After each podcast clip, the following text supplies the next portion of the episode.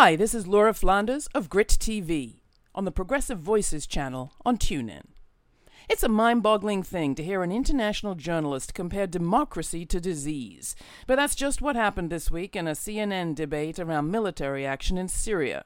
In the context of a discussion of President Obama's decision to seek congressional approval, CNN chief international correspondent Christiane Amanpour said it's all about America's place in the world now.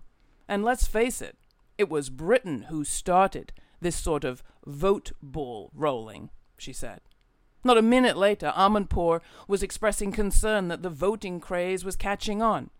France, she said, is catching the sort of vote bug right now. It's what she called a big problem. If the president were to fail to get congressional approval, she continued, her voice hushed with the horror of it, it'd be a catastrophe, not just for him, but for the entire United States, she said. Susan Sontag, where are you when we need you? Illness as metaphor is one thing, but democracy? Whatever next? Fast food workers in dozens of cities staged a national day of strikes August 29th to galvanize public support for a living wage of $15 an hour. Are they seized by fair wage fever?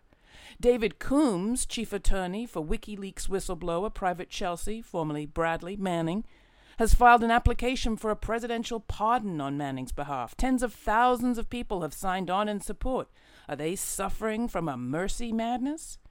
Before Obama went to Congress, more than 200 members had signed one or other letter demanding that the White House consult them.